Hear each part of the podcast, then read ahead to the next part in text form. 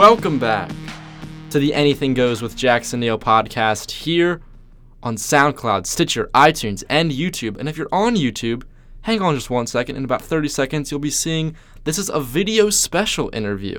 So if you're not on YouTube, I would recommend to go over there and check it out because there's going to be a video component to this one between me and AJ Banksy, the rapper who has joined me on today's episode to discuss his latest EP, It Gets Deeper. He's a lyricist from the South that I'm really looking at as someone who I'm really looking forward to hearing new music from. He's originally from Florida, now based out of Atlanta, Georgia, but man, he makes some really, really thought-provoking music and some really awesome songs that I've really been loving to listen to ever since I heard about him. So, time for my interview with him. If you're not on YouTube, I recommend going over to the platform and checking it out because I did a Skype interview with him, so you'd get the video aspect as well. Here's my interview. How's it going? Yeah, it's going pretty good, man. How are you? I'm good. This is my first time doing an interview over a Skype call, so let's see how it goes. Yeah, nah, same, unless it's for, like, jobs and stuff, so. Yeah, same, so. All right, so how did your latest EP, It Gets Deeper, come about? Yeah, nah, the EP. So did you hear, I guess, the EP I dropped before this one, The Surface? I listened to a little bit of that one, yeah, but I mainly listened to It Gets Deeper.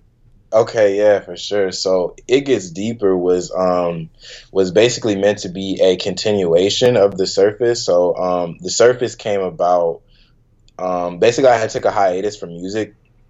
I was going through a lot of stuff with school, jobs, just mentally. I just wasn't like really focused on music at the time.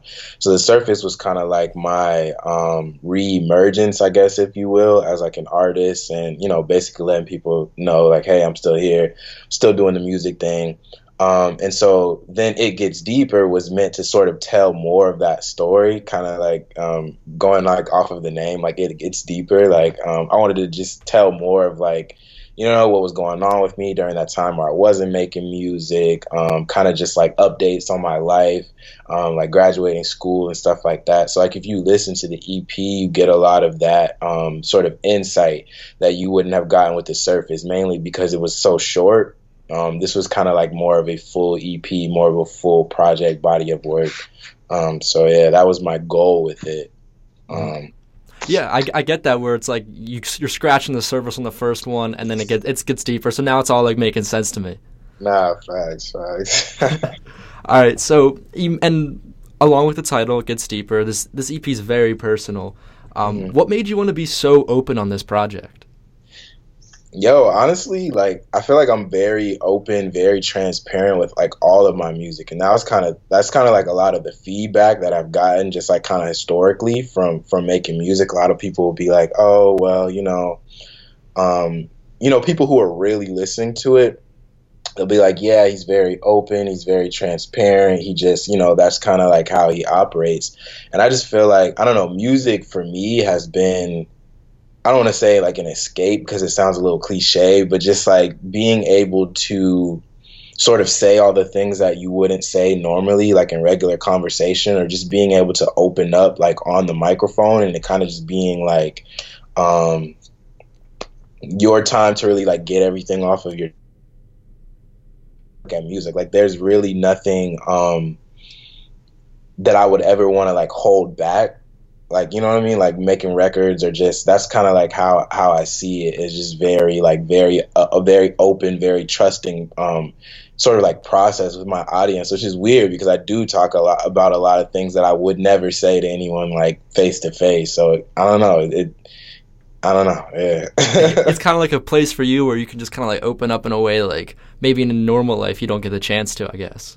Nah, 100%. But it's like even with like some of my really close like friends and homies and stuff like that, we've never had some of the conversations that I've shared like on record. So yeah, it's an interesting kind of like thing that goes on with the music for sure. That makes me wonder. So when you record your songs, are you by yourself? Because if that might be a big thing, is like you're talking by yourself into a microphone.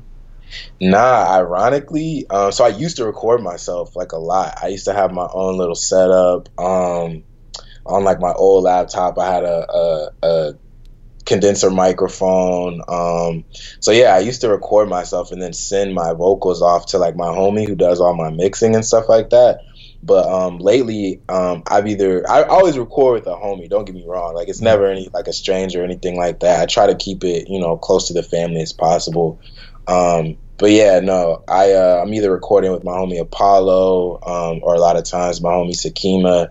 But yeah, to answer your question, there's generally someone there, but it's also someone that's like really close to me. So I don't know if that helps like with the comfort level, but yeah. Honestly, I don't think it would matter. Okay, yeah, it's just like the kind of environment and setting of like recording music just gets you to open up.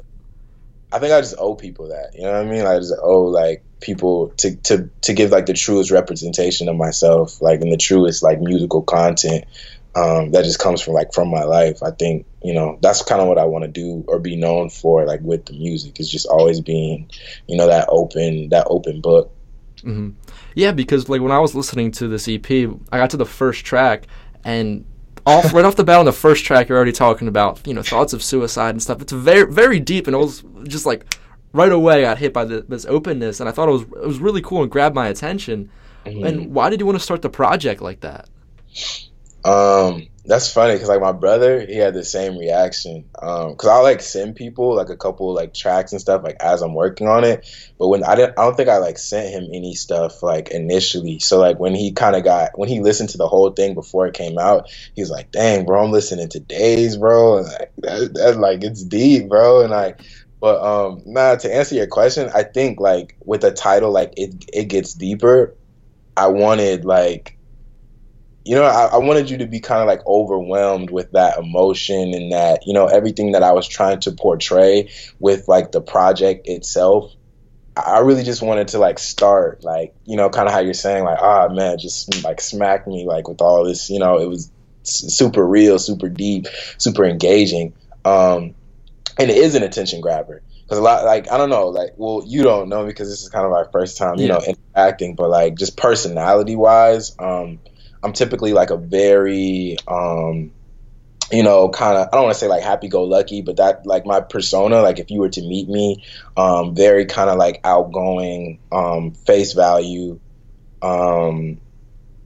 like I'm always smiling, I'm always laughing, like things like that. So I don't think for a lot of people, because a lot of like my close friends, they hit me and they were like, "Are you okay? Like, are you good?" Like, because this is like again, like this is a lot of stuff that I kind of like kept bottled up until like this moment of the tape, and everybody was kind of like, "Oh my God!" Like we had no idea, but I wanted it to be like that. Mm-hmm. I did that on purpose. I definitely wanted to be kind of like an eye opener, even for people who, you know, feel like they have a good relationship with me to just know, you know, that there's these other things going on or, you know. Mm-hmm. Yeah. When I was first listening to the EP, I was in a public place and I had my earphones on. I was writing some emails and, you know, because like you just kind of passively listen for the first time. And I started to hear that, and I stopped what I was doing, and was like, I was just like, wait, what? And then I just had to like rewind it a little bit, listen to it again, and it did just that, because I feel like a lot of times when people listen to music, it's kind of passive, whether they're like working out, whether they're, you know, studying, walking around, doing anything, they're usually doing something else and listening to music. And I think when you can have that opening right from the beginning, that all of a sudden brings the audience's attention in, and so it's not as passive an experience, more active listening to your lyrics. Yeah, for sure. Yeah, no, this is definitely one of those tapes where it's like you gotta like focus in, like close yourself up like in a room by yourself, like, you know what I mean? Like don't have anything else going and really just like listen, honestly. Like it's meant to, and the order is also important. Like I try to make it almost like not chronological, but each separate track I want it to be a story. But then, like, the stories kind of fit together, you know, like in Days talking about, you know, having that impulse to want to crash my car, like, you know what I mean, as I'm driving. And then in the very next track in Second Son, it's like I'm speeding, like on the free. So, like, everything kind of, like, connects. There's, like, that, you know what I mean? Like, if you really focus in, you see the threads that sort of connect, like, every story to the rest of the stories. And it's like a pattern and.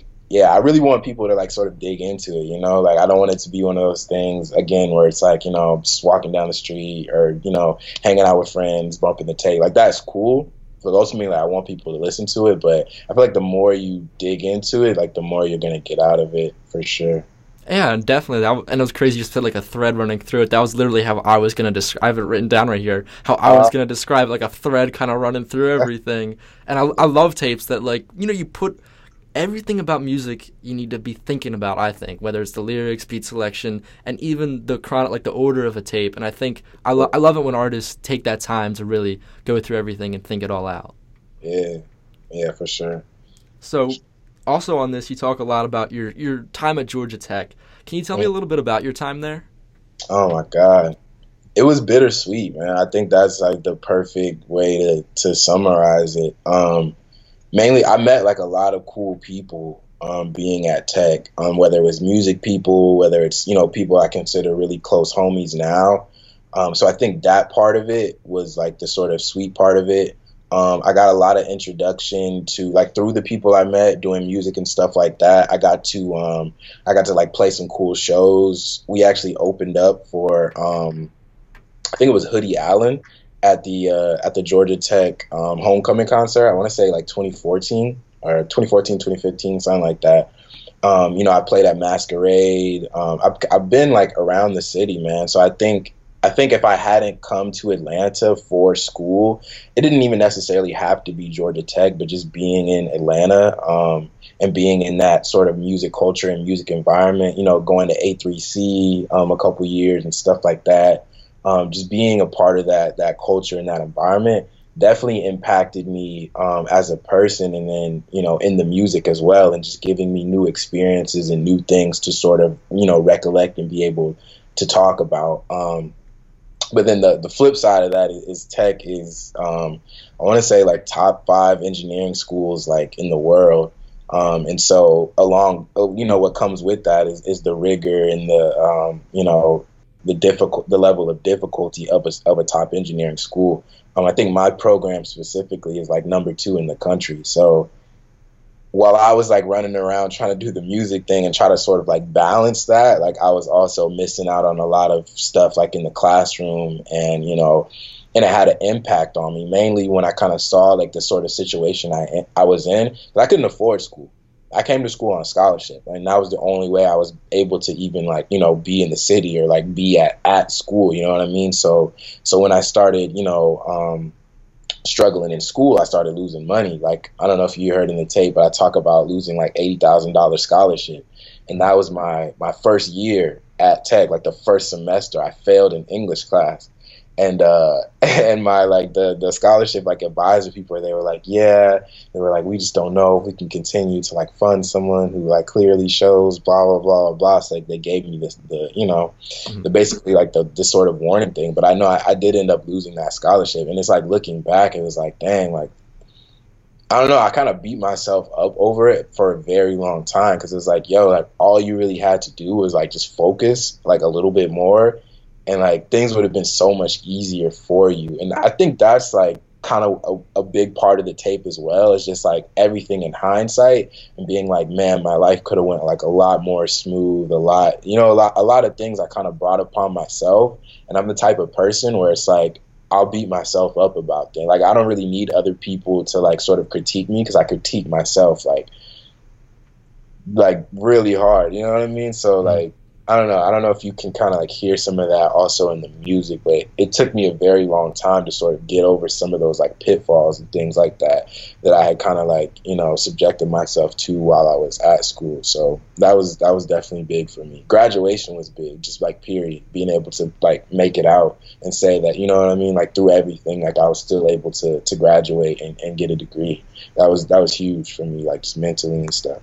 Yeah, I can definitely start to hear that, like, bittersweet kind of stuff where, you know, at the end, you're just glad to have gotten through it, but there was a lot of learning experiences, whether it was, you know, a lot of learning experiences, I guess you could say, outside of the classroom as well. But it kind of sounds like this project that gave you an opportunity to, like, look back on that time and say, okay, what would I maybe have done a little bit different, and how can I apply that going forward? 100%. Another thing that I did a little research on you.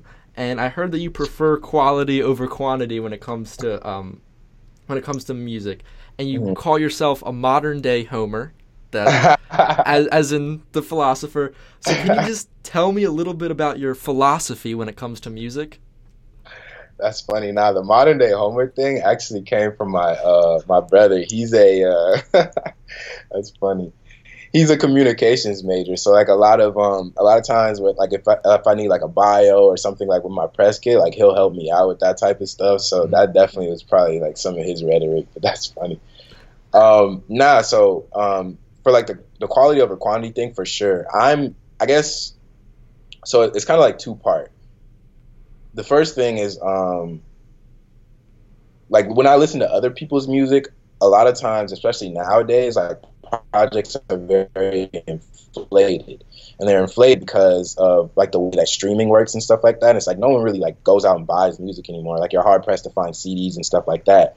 So I feel like because of that, whereas like historically, like people have made albums that sort of like fit together and like everything has a purpose, you know, whether it's like the interludes, the intro, like everything kind of like, you know, it's a, even if it's not a story, there's a progression, right? But it's like nowadays, like people will just drop like 21 tracks and it's like, you know, you go through and find like pick your like 10 favorite tracks, put those in a playlist, and you really like never listen to the rest of the album again, right? So it's like with my projects, specifically because I put a lot of like effort and time and like thought into them, I want them to be appreciated as such. So I would rather give you the 10 or 8 tracks that you're going to listen to regardless. Like if I were to drop like a 21 track project, I want to give you the cream of the crop, but I only want to give you that. Like there's not going to be like any filler tracks or just stuff I don't think is going to, like, resonate with people. That kind of, like, makes sense.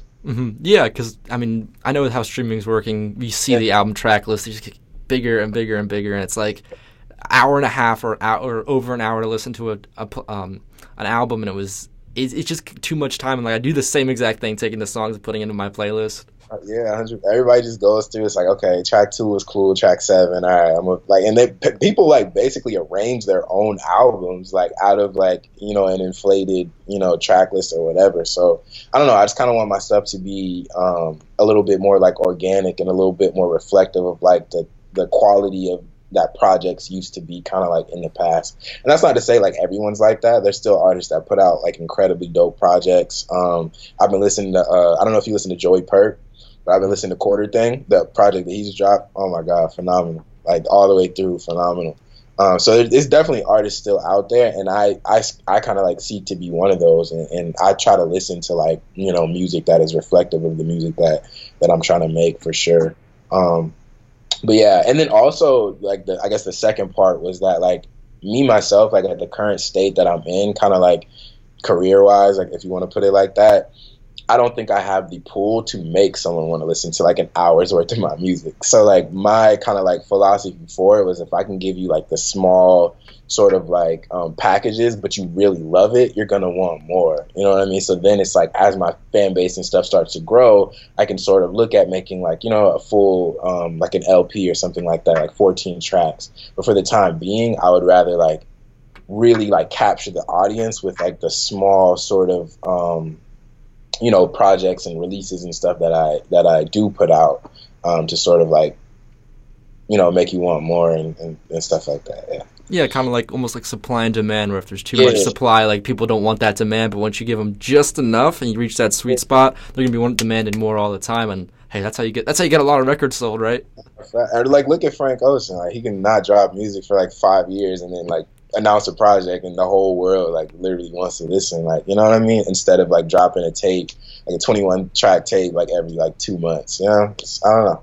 Mm-hmm. Yeah, I think I just saw that Blonde has been on the charts for like 2 years now or something crazy like that. Like how does that even happen? When the music is good, man, it lives on forever, and that's how I want my stuff to be. Like, you know, you can go back 3 years from now and bump It Gets Deeper and you're like, yo, this is still impactful. I can still, you know, relate to this. That's how I want my stuff to be for sure. Well, definitely. So now just moving forward, what are some of your plans, I guess, in the near future? I definitely gotta put some shows together, whether I'm performing, you know, in Atlanta or, you know, back in Florida. I really want to take a trip to New York pretty soon to link up with some homies up there and just kind of like peep that scene and get introduced to some people and, you know, start networking up there. So I think what's next is like traveling, man, like getting out of the city. I just gotta like find the time to do it and set everything up and get it organized. But I definitely want to travel. I definitely want to do some shows in the city and out of the city. I think it would be good for me to go back home as well. I'm originally from Florida, so I think I want to go back home and do some stuff, whether it's like down south, go to Broward, Dade, stuff like that, network with people out there, and then more music, man. More music, more videos, ultimately, just and keep pushing content. Exactly. Yeah, so your new EP, It Gets Deeper, where can people check that out at? Oh, man, everywhere. Your favorite streaming service. But if you have Tidal, for sure, check that out. Quick Tidal plug. They pay the most, like, per stream for artists. So, yeah, if you don't have Tidal, get that free trial. Go stream It Gets Deeper, man. But it's everywhere. Apple Music, Spotify, SoundCloud, everywhere, man.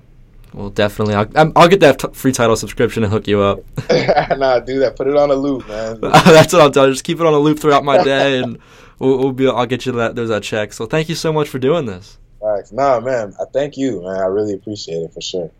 A big thank you again to AJ for coming onto the show. Remember, check out his EP, It Gets Deeper. Check out his social media stuff. I have all the links and everything in the description of wherever you're watching or listening to this video on any platform you're on, SoundCloud, Stitcher, iTunes, or YouTube. So check that out in the description. Also, follow me on Twitter and Instagram, @JacksonNeill20. I have those links as well. That way you can keep up to date as to when I publish this podcast, as well as the Jackson Neill Sports and Music Podcast, which feature interviews with sports and music writers. It's in the same feed as this one. So I'm going to be trying to do more of these video interviews, so definitely check out that YouTube channel for myself at Jackson Neill. Has the Anything Goes at Jackson Neill and the Sports and Music Podcast in there as well. We're trying to do more of these video-type interviews, whether it's Skype interviews or in-person ones, so I would definitely recommend if you guys could go over there, maybe get another level to these interviews and really, really enjoy the podcast. Thank you so much for listening. I'll see you all next time.